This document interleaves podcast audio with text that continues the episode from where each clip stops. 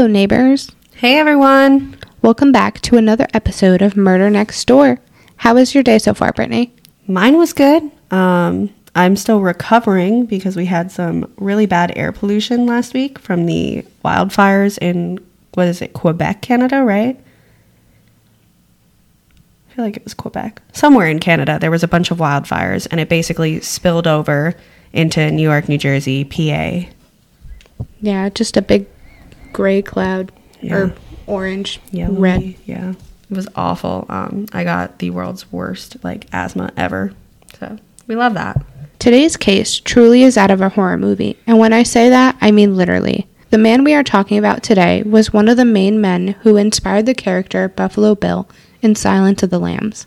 Kasia's not kidding. The man we're talking about today has a Criminal Minds episode about him, not to mention numerous books, true crime podcasts, and so much more.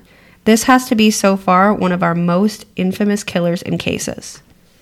We are really keeping them in suspense here, huh? Oh, yeah, definitely keeping them on their toes for sure, unless they actually pay attention and read the title of this episode. True. Well, I guess there's no point in keeping quiet anymore. Today's episode is about the monster preacher, Bishop of Horrors, Gary Heidnik. Dun, dun, dun. Sorry, I had to. All that suspense we were building. And well, with all of our suspense built, I'd say we should start our journey with Heidnik. So without further delay, let's, get, bloody.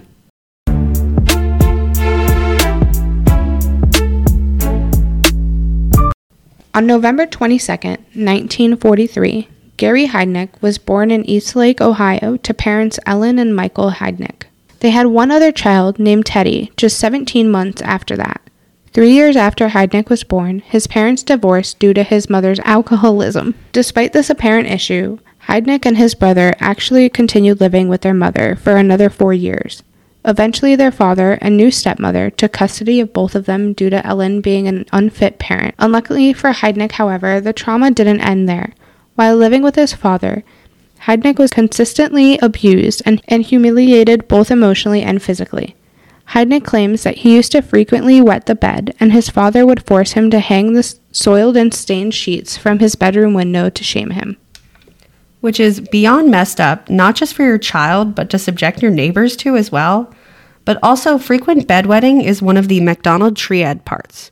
For those of you who don't know what this is, it's an old theory that states if a child has shown a large interest in setting things on fire, cruelty to small animals, and frequent bedwetting, they are more likely to grow up being a violent person or even a serial killer.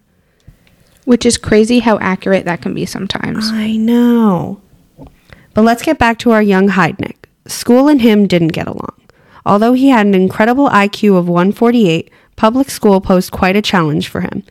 He was antisocial on a good day, and on a bad day, you could catch him verbally berating his female classmates for attempting to speak to him. In one instance, he even told a classmate that she was not worthy to be speaking to him. Quite the ego on this guy, that's for sure. At 14, Heidnik's father convinced him to attend a military school in Staunton, Virginia. He did so for two years before leaving to attempt public school once again. That didn't last long, however. He left before he graduated to join the Army at 17. He served in the United States Army for 13 months and was regarded as an excellent recruit during basic training. Even with the good performance, though, he got rejected for multiple positions, including military police. And I'd want to say that's probably for the best. Agreed. Can you imagine a man like Heidnik in a position of power like that? That would cause a lot of deaths. Oh, yeah, it's a disaster waiting to happen for sure. But luckily, it didn't happen. But where did Heidnik finally get a job, you ask? Where did he get placed? As a medic. Honestly, didn't see that coming. He trained in San Antonio, Texas, and as with most things, Heidnik did well. He eventually transferred to Landstuhl, West Germany, to work for the 46th Army Surgical Hospital, and during that time, he also secured his GED. So, he was finally getting his ducks in a row, so to speak. That was until August 1962, Heidnik started to complain about various symptoms like frequent headaches, stomach aches, blurry vision, dizziness, amongst a myriad of other things. When a doctor examined him, they diagnosed him with just a bad stomach flu. But during the exam, the doctor also made note that our guy Heidnik was displaying signs of mental illness and was prescribed trifluoperazine, which it's an antipsychotic. Harsh medication to get put on right from the get-go. That October, he was transferred to a military hospital in Philadelphia, PA, where he was diagnosed with schizoid personality disorder and then honorably discharged from the military. Heidnik tried getting a few jobs here and there after the discharge, like a licensed practical nurse, but nothing stuck. He either had poor attendance or was downright rude to people. This was the start of a very quick but silent downward spiral from him. Heidnik, from his discharge up until his arrest in 1987, spent a lot of time in and out of psychiatric wards for mental health and over 13 suicide attempts. It ran in the family too, unfortunately.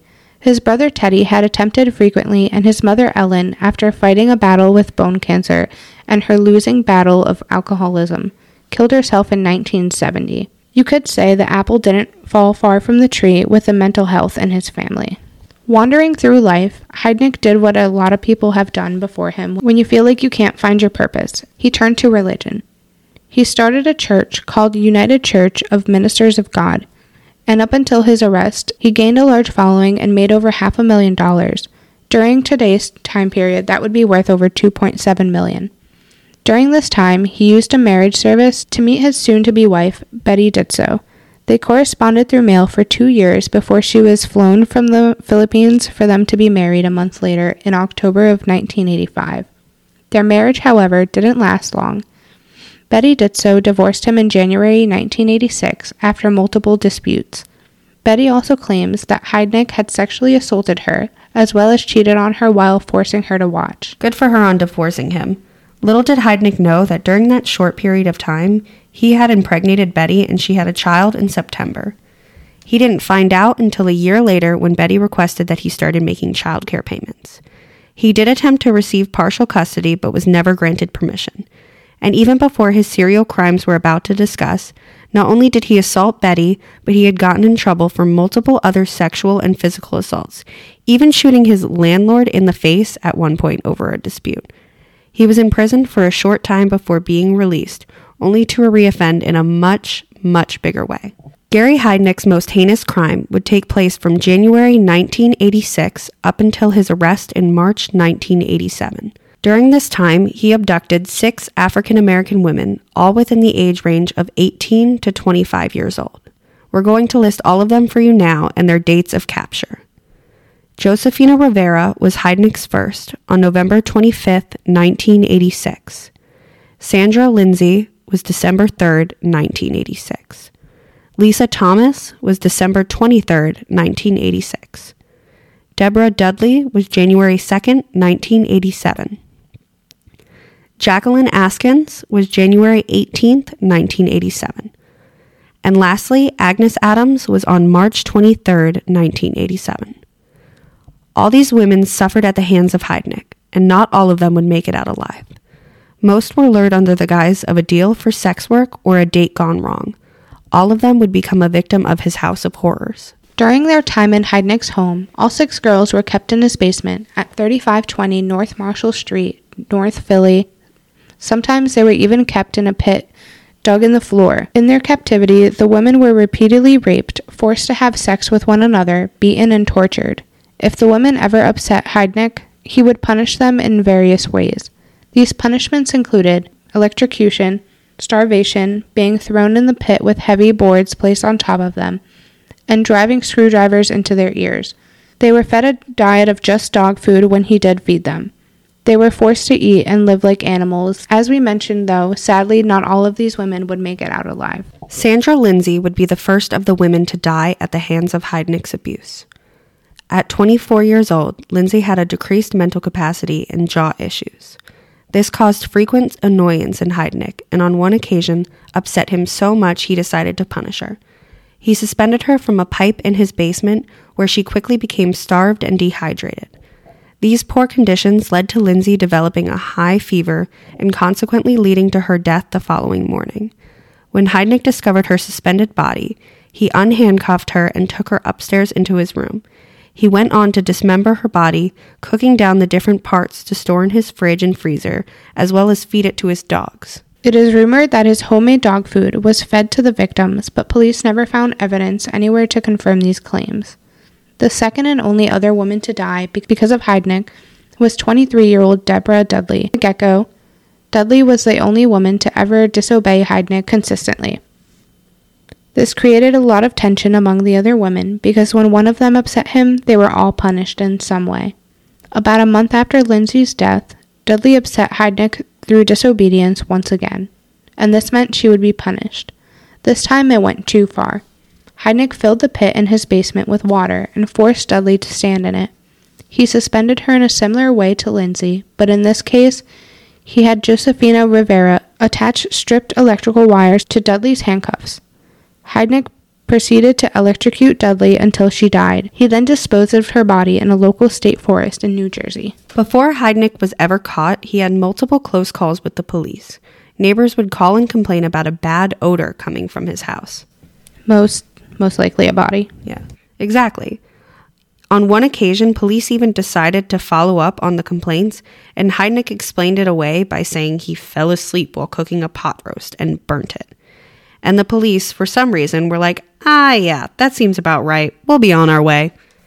Which is weird because dead bodies have a distinct smell. You ever drive by like a dead deer? Yeah, it's like weirdly sweet. Like, that's not going to smell like a burnt pot roast. Yeah. But they were just like, nah, this is fine. So, how did Heidnik end up finally getting caught? We'll tell you.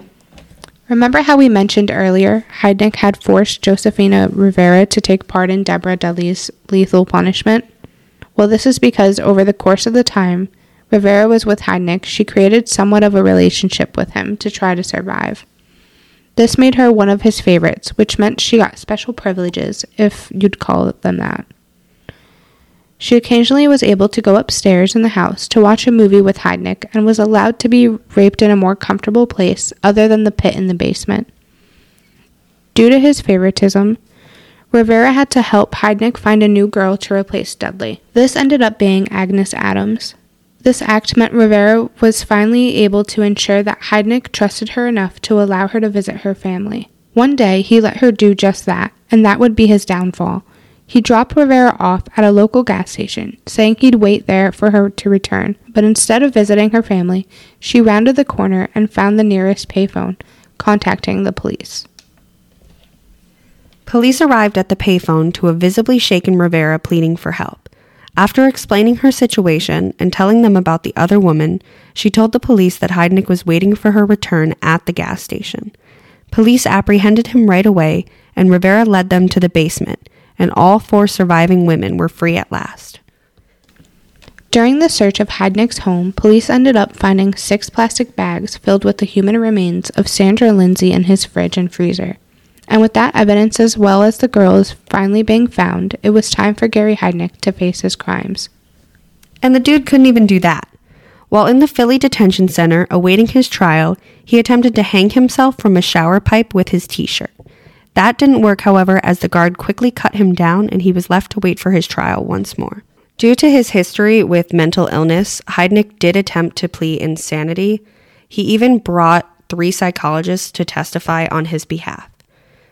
There was Dr. Clancy McKenzie, who said that Heidnik suffered from schizophrenia and that at the time of the murders, he suffered from an infant brain due to feeling neglected by his mother at 17 months when his brother Tommy was born.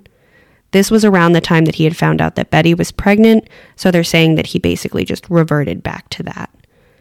There was Dr. Kenneth Kuhl, who claimed Heidnik's schizophrenia affected his brain in a way that he didn't know right from wrong and that he believed he was acting on a systemized delusion of God.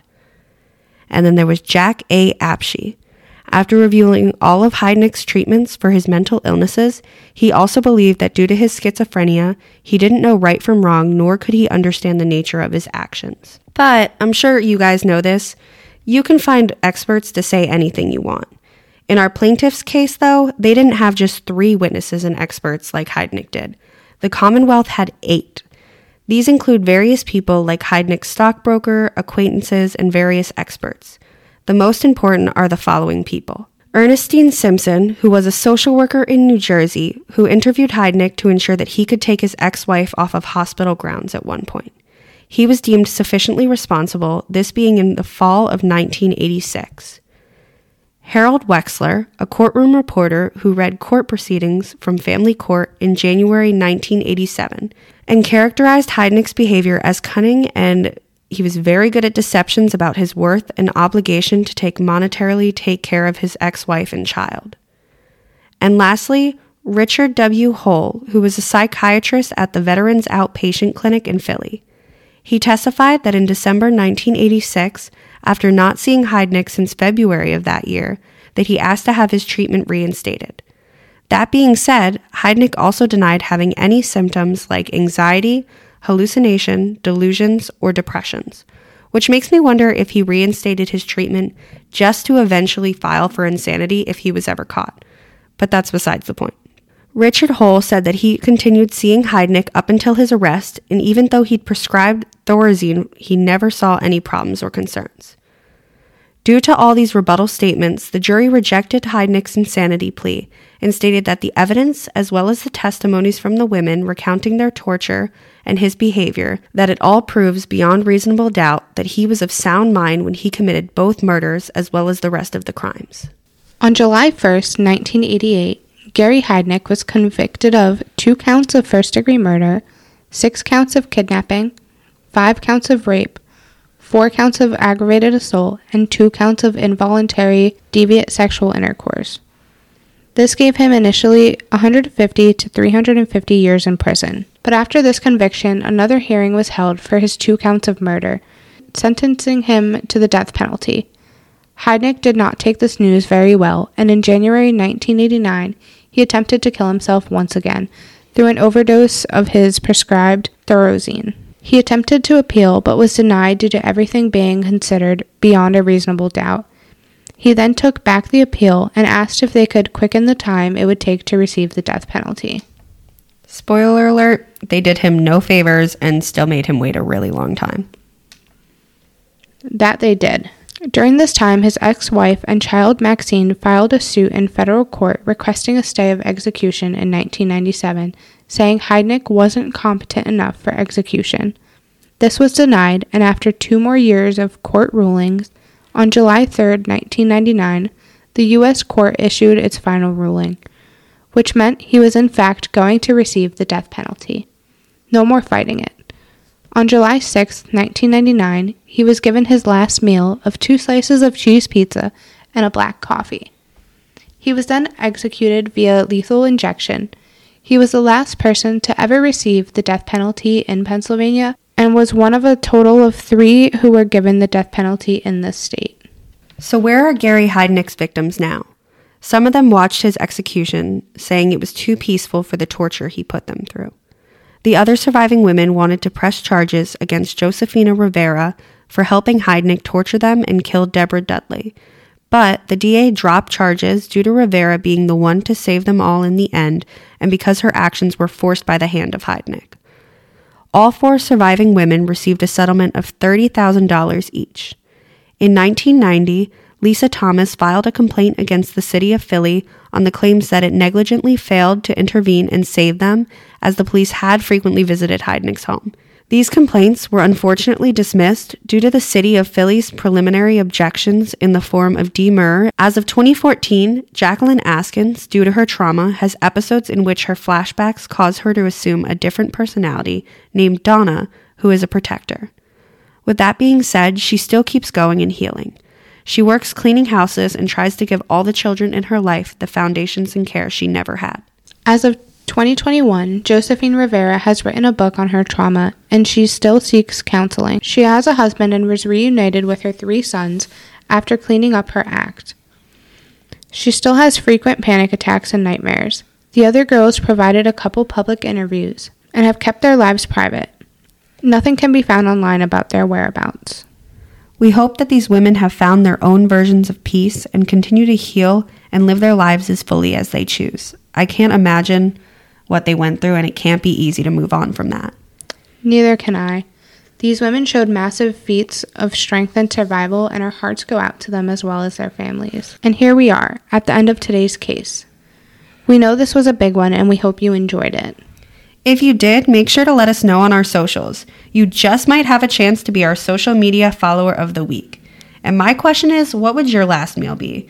His was two slices of pizza and a black coffee. And if I had to pick just one thing, I'd probably pick like a really good Chipotle burrito with a drink and a really damn good coffee to finish it off. I don't think I'd be able to eat anything. Really? Yeah. If I was about to get Like- murdered, All right, that's fair. Yeah. I feel like I'd be just like, ah, let's just get this over with. just get to the good part. Yeah.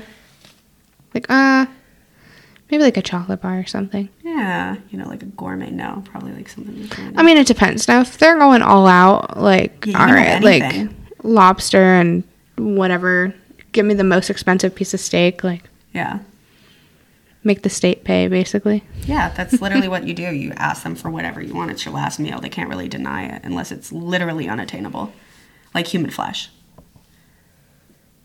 Eh.